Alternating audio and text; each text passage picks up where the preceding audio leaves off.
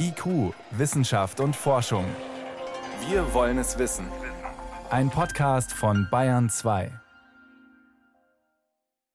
Konkret, wie viel CO2 weniger stoße ich denn aus, wenn ich jetzt nur noch 130 fahre? Also, dass ich weniger ausstoße, das ist klar. Die Erfahrung hat auch jeder schon gemacht. Wenn ich schnell fahre, dann ist der Tank schneller leer.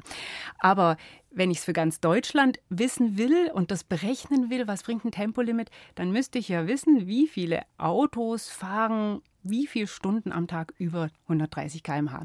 Diese Zahlen habe ich aktuell nicht. Es gibt ganz alte aus den 90er Jahren dazu, aber das ist so ein bisschen die Schwachstelle der aktuellen Berechnungen. Deswegen, was wir haben, sind Schätzungen des Umweltbundesamtes zum Beispiel. Das sagt bei einem Tempolimit von Achtung 120 km/h 3 Millionen Tonnen CO2 weniger.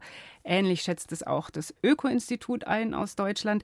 Und das hat auch Zahlen mal hochgerechnet für ein Limit, für ein Tempolimit von 130 Stundenkilometern. Da geht es von einer Einsparung von 1 bis 2 Millionen Tonnen CO2 aus. 2 Millionen Tonnen CO2. Ist das jetzt viel oder wenig? Also zum Vergleich, der innerdeutsche Flugverkehr verursacht jährlich 2 Millionen Tonnen CO2. Aber das heißt, Tempolimit mit den Zahlen, die wir jetzt momentan haben, bringt so viel CO2-Einsparung wie alle innerdeutschen Flüge. Wenn ich die streichen würde, ja, kann man so sagen. Und äh, das ist, wenn ich am gesamten CO2-Ausstoß des Pkw-Verkehrs das messe, ist es wiederum relativ wenig, denn das sind 100 Millionen Tonnen CO2, also sind ein paar Prozent. Aber wenn ich mir eben anschaue, was kann ich im Verkehr überhaupt machen, da gibt es ja ganz viele verschiedene Maßnahmen. Ich kann CO2-Obergrenzen machen etc.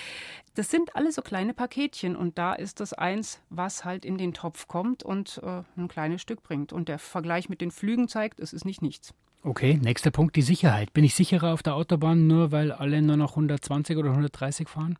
Auch da ist es schwierig mit den aussagekräftigen Zahlen. Aber man kann es ja vergleichen mit anderen Ländern zum Beispiel. Ländervergleiche, die werden auch gerne von den Gegnern des Tempolimits herangezogen, denn die zeigen, wenn ich jetzt nehme Frankreich, Italien, USA, da gibt es pro gefahrenem Kilometer auf Autobahn mehr Verkehrstote. Mhm.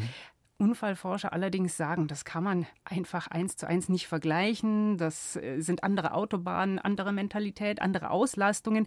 Deswegen sagen uns diese Zahlen nicht besonders viel. Eigentlich muss ich ja deutsche Autobahnen miteinander vergleichen. Das gibt es in manchen Fällen Vorher-Nachher-Vergleiche, wo man frisch ein Tempolimit eingeführt hat. Was kommt da raus? Wird immer wieder zitiert. Ein Beispiel aus Brandenburg zum Beispiel, ein Autobahnabschnitt in dem Tempolimit eingeführt wurde auf der A24. Da sind die Unfallzahlen um knapp die Hälfte gesunken. 48 Prozent weniger. Das klingt doch eindeutig.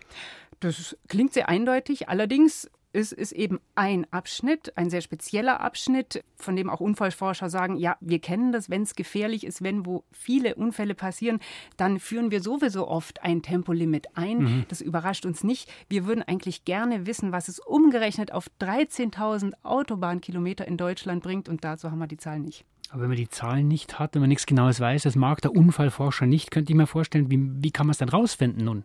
Na, am liebsten hätte der vier Autobahnabschnitte in Deutschland ohne Tempolimit, die vergleichbar sind. Und da führt man dann auf zwei ein Tempolimit ein, auf zwei nicht macht man dann zwei Jahre ungefähr, vielleicht auch drei, je nachdem, wie lang das ist, so dass man da ordentliche Zahlen hat. Und dann schaut man, gibt es da weniger Unfälle. Ist bisher nicht in Planung. Aus ganz grundsätzlichen Überlegungen aber gehen Unfallforscher davon aus, weniger Unfälle müsste es geben bei einem Tempolimit, denn der Bremsweg wird kürzer und die Wucht des Aufpreis wird geringer. Generell sind auch sehr unterschiedliche Geschwindigkeiten ein Problem. Wie viele Tote weniger es allerdings wären oder wie viel weniger Unfallopfer, das bleibt offen. Das heißt, Miriam, dein Fazit momentan lohnt sich ein Tempolimit? Die Welt retten kann man mit dem Tempolimit nicht, das ist ganz klar. Aber für die Allgemeinheit hätte es ein paar gute Effekte. Im Klimaschutz käme ein bisschen was bei rum, zwei bis drei Millionen Tonnen CO2 wahrscheinlich im Verkehrssektor, ein Bröckchen wenigstens. Sicherheit es sind weniger Unfallopfer zu erwarten. Generell kann man vielleicht sagen, der Nutzen für die Allgemeinheit, der ist absehbar. Ein Schaden für die Allgemeinheit ist nicht erkennbar. Vielen Dank fürs Zusammentragen der Zahlen, soweit es sie gibt, und vielen Dank für diese Einordnung, Miriam Stumpfe. Gerne.